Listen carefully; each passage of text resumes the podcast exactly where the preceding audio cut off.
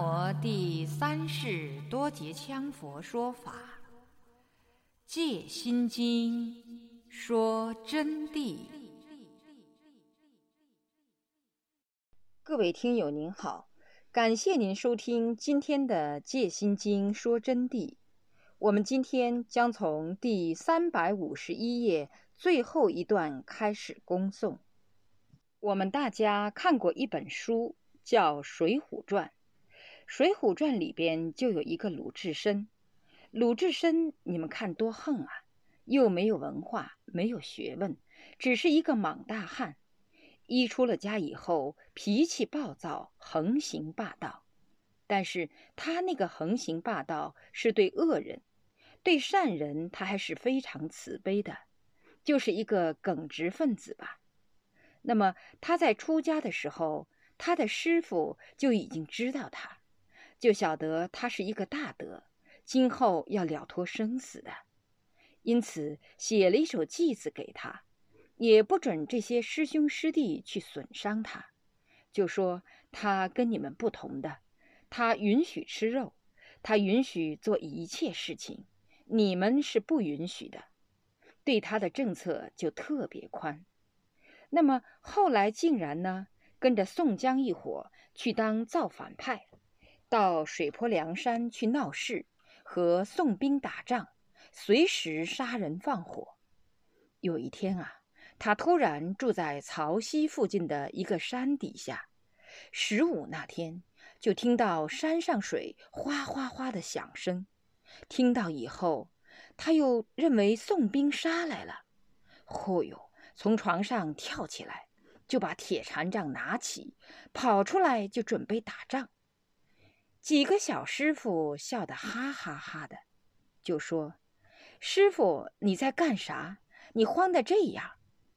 他说：“嗨呀，宋兵杀来了，洒家要去应战。”小师傅们就说：“没有宋兵。”鲁智深说：“你听吧，还正在响。”小师傅们说：“哎呀，师傅啊，这是潮水在响啊！这是每十五来的时候，我们这儿山上的后边的后山的潮水都要响一次。”他一听潮水，嘿，就感到很奇怪，因为他的师傅曾经给他写偈子的时候，就念给他听过一遍，其中有两句话。叫做听潮而圆，见性而寂。现在《水浒传》的书上都有这两句话，就是听潮呢就该圆，见性而寂。他就说是潮水响，我就听潮了嘛。听潮而圆是啥意思呢？由于他没有文化，什么都不懂，他就请问小师傅。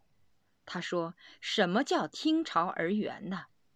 小师傅就告诉他了：“听潮而圆，就是说听到潮水，那么师傅你就该圆寂了。”他说：“啥叫圆寂呢？”那个小和尚跟他开玩笑：“圆寂就是我们和尚死，晓得不？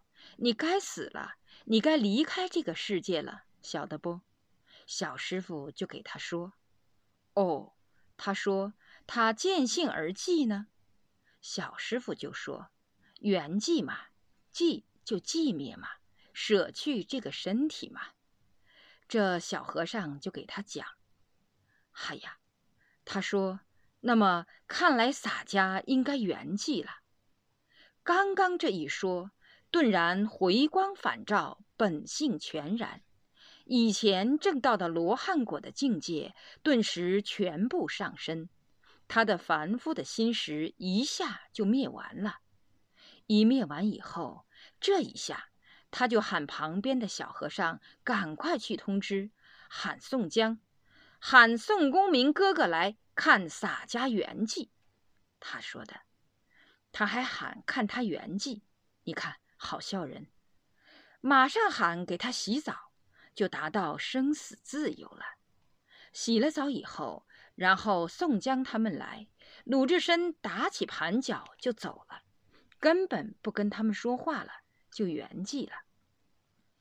大慧禅师就来给他送葬。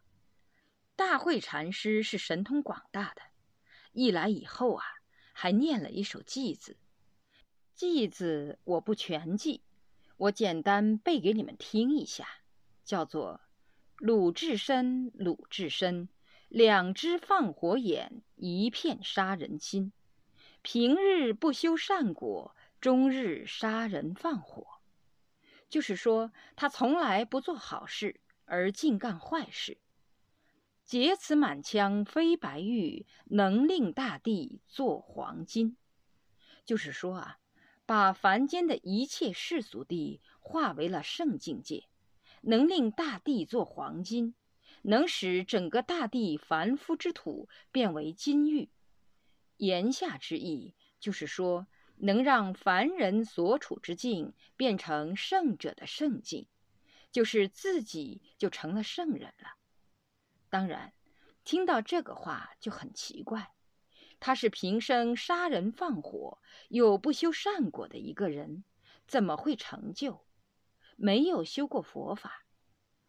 大慧禅师最后上舍利塔的时候，给他装骨灰舍利，他烧出了舍利的，然后又说：“鲁智深，鲁智深，自愿林。”这句话。就点明了鲁智深是愿力而来，不是待业而修。他是来偿愿的。他来偿什么愿？他发的愿是不是？不是。鲁智深以前由于人家往昔之中杀过他，他必须要把人家杀回去，不然人家这个账就没有地方报销。所以说啊，他就转世来，来了以后。由于经凡夫心识一投胎，就迷其本性了。佛菩萨好像有这么一个规矩，就是凡是转世来的，一般都要迷信。那么不到相当高的菩萨是不会彻觉他们自己的，要很高很高的境界才能保持清净本然。一般的都要迷信。因为不迷信，就要妄弄神通、妄显本事。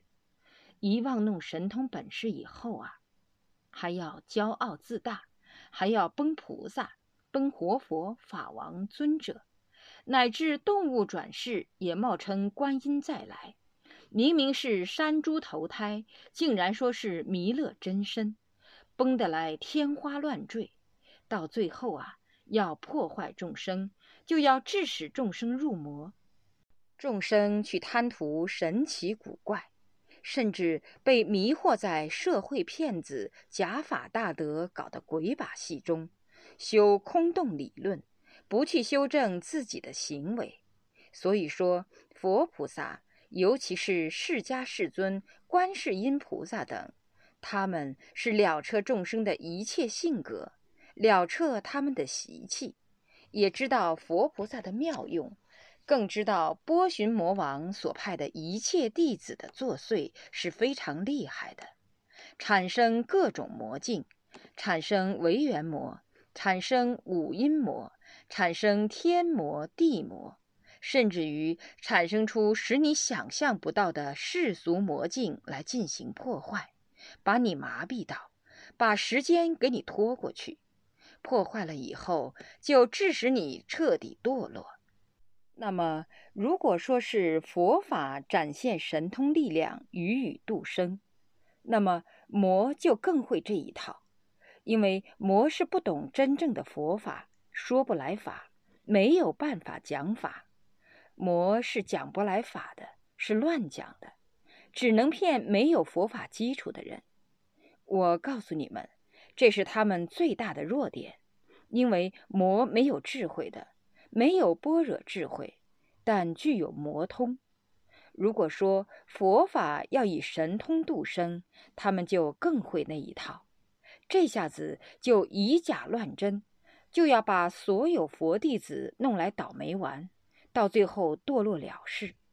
所以说，释迦世尊才规定神通不能度生。智慧才能度生，原因在这里。那么，智慧是不是就指了生脱死和聪明呢？不是，聪明是外道的，聪明是属于一种散会。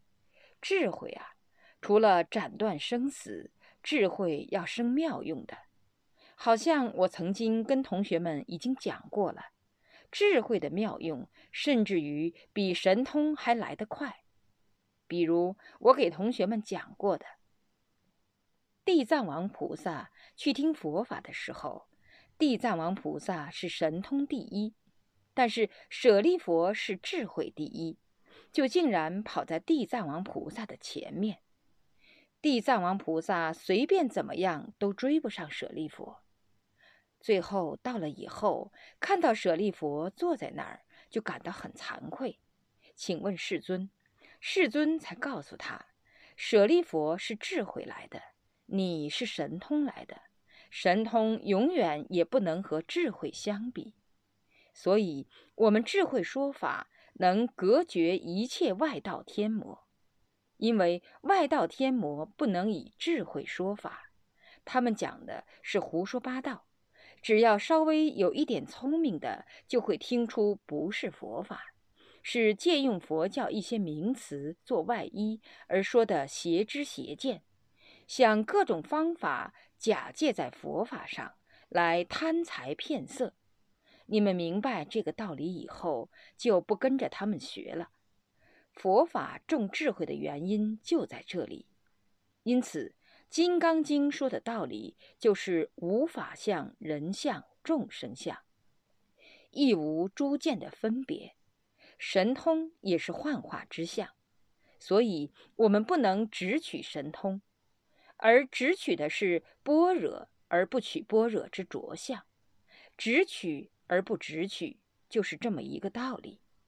达到了这一步以后，就能无受想行识。无受想行识以后，当然五蕴自然就空了。此指五蕴空者，即是空地中无有五蕴。就是说，空地里头啊，本身不存在五蕴，就是空的真谛里头，法性里头本来没有五蕴的。乃至无十二处十八界无四谛，就是说，不但没有五蕴，连十二处也没有，连十八界也没有，连四谛也没有。这里的五五蕴啊，不是说空中没有凡夫所见到的原生虚假不实的诸相，而是空中的这些现象，五蕴所具的现象照常存在的，只是悟得。悟的境界得到五蕴之地当体是空，故不落断灭之见。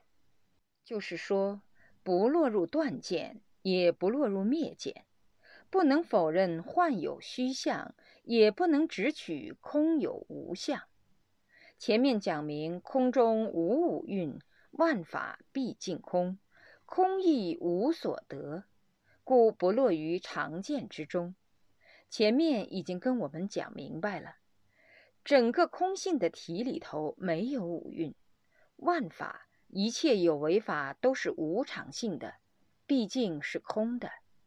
空呢也无所得，就是空体都不应该有一个得的觉受，连这个得的觉受都不应该有，所以就不落在常见之中。所谓常见。就是凡夫平常所处的世俗之见极为常见，连这个凡夫的世俗之见、五蕴所执、受想行识所取的境界、眼耳鼻舌身意所对的沉静都不予执着，无有受取，就不落在常见之中了。无眼耳鼻舌身意，下面就讲这几句。此指六根之空，眼耳鼻舌身意就是六根。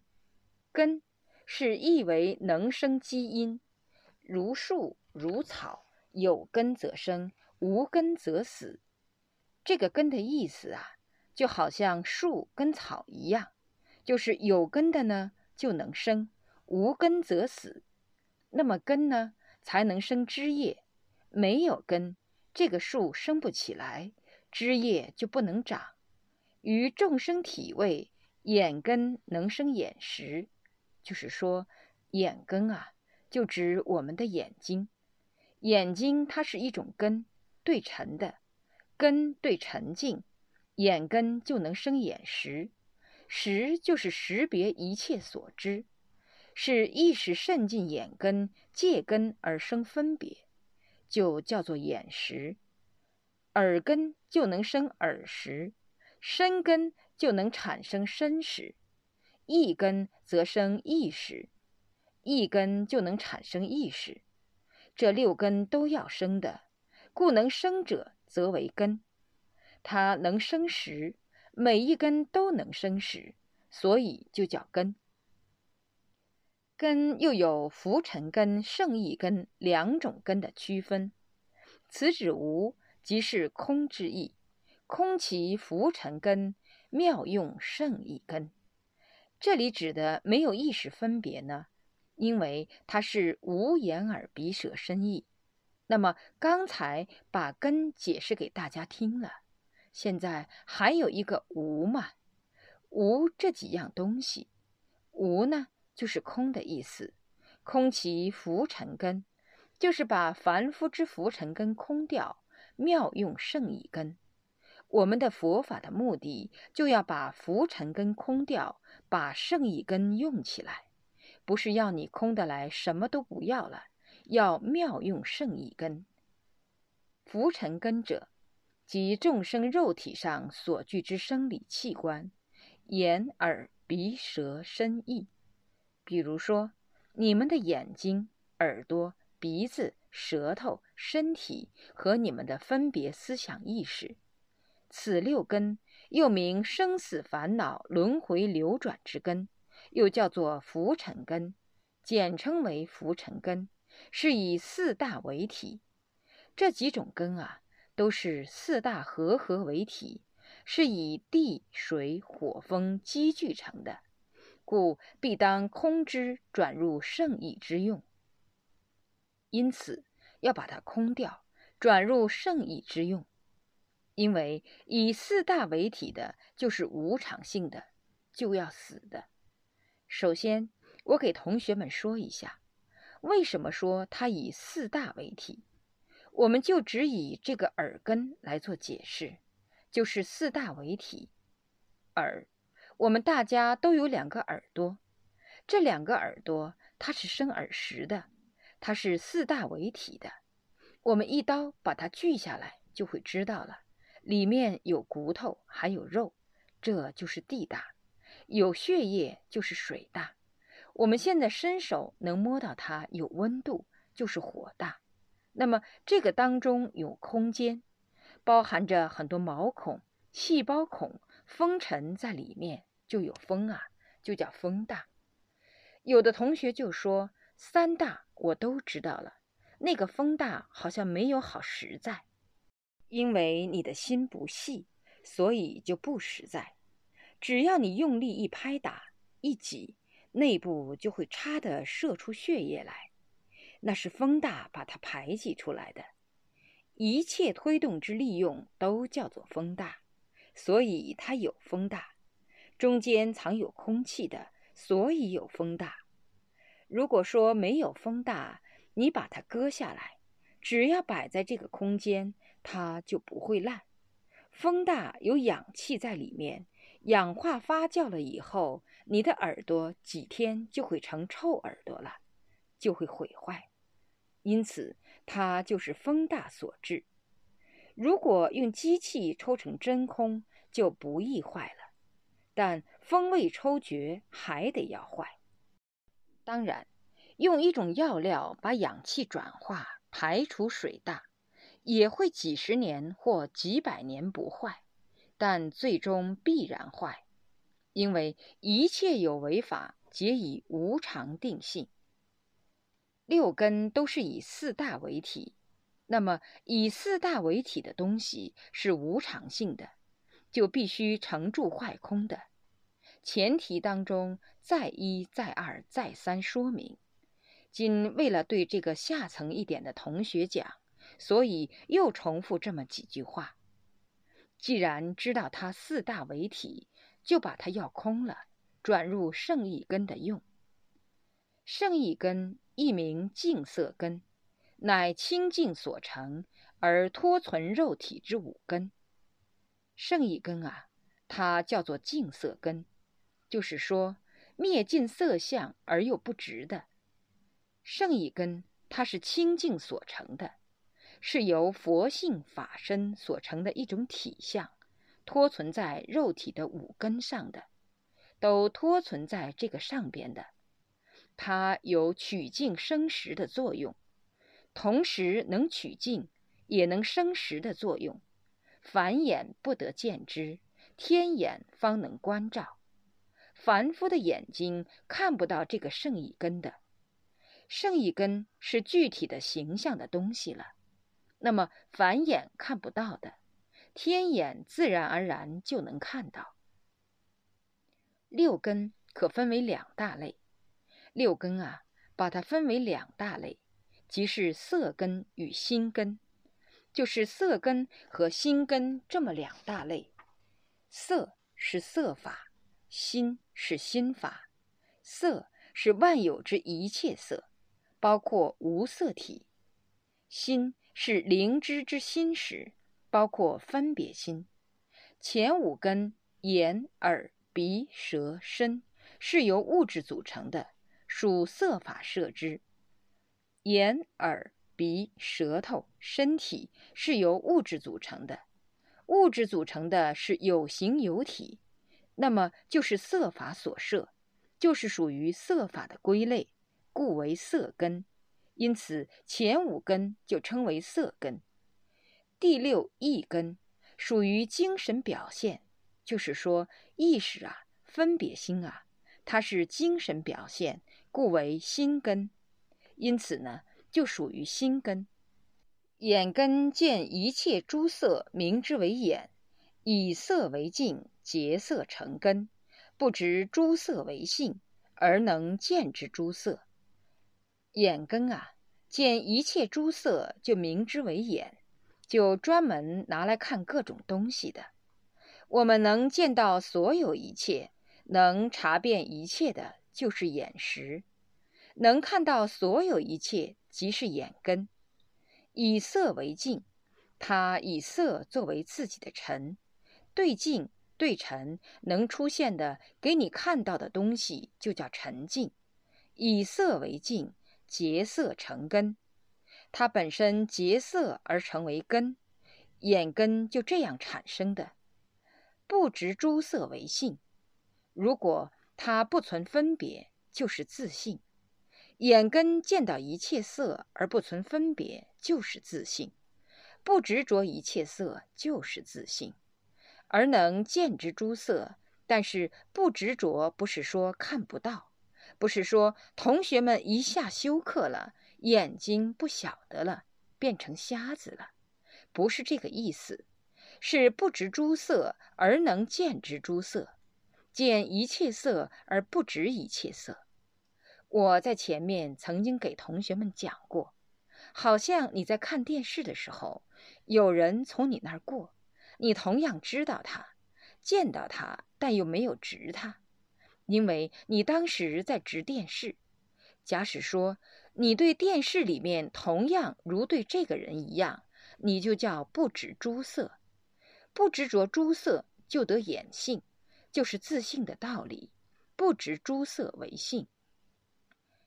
耳根闻一切诸声，名之为耳，以声为镜，以声音作为自己的镜，能听一切声音，结声成根，结声音而成的自己的耳根，不执诸色为性，而能闻之诸声，他同样不执一切诸色。刚才说到这儿。有同学打个岔，他想应该是不执诸声嘛？不对，是不执诸色，因为耳根所听一切也是色相，因此叫不执诸色为性，而能闻之诸声，但是不执着听而不存分别，即是不执着，同时也能听闻一切声音，如此。万有声音悉皆平等出现，不存分别，就是性。鼻根，嗅一切诸香，名之为鼻。以香等为境，结香成根，不执诸色为性，而能生觉诸嗅，能闻到一切。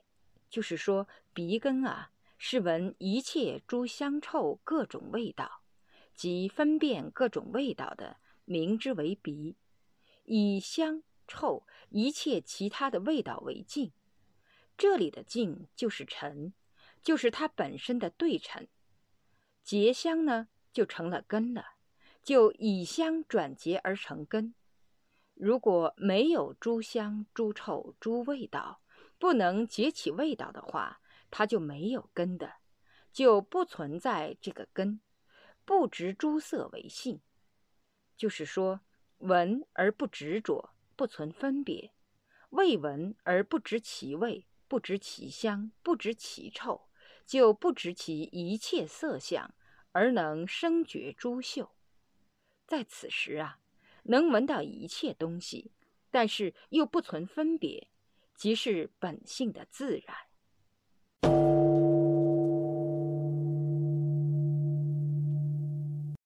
各位听友，您刚才收听到的是《戒心经说真谛》中文版。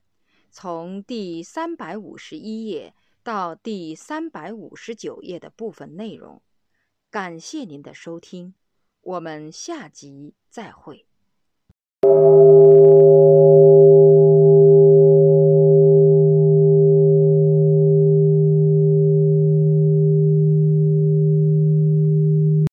各位听友，因时间关系，我们今天《戒心经说真谛》先恭送到这里。若要恭请此经书，请电话联系零二二二八六九五九八零二二二八六九五九八。各位听友，感谢您收听《南无第三世多杰羌佛说法戒心经说真谛》的中文版朗诵。咱们下周日晚上十九点，在正声广播电台再次相会。谢谢您的收听。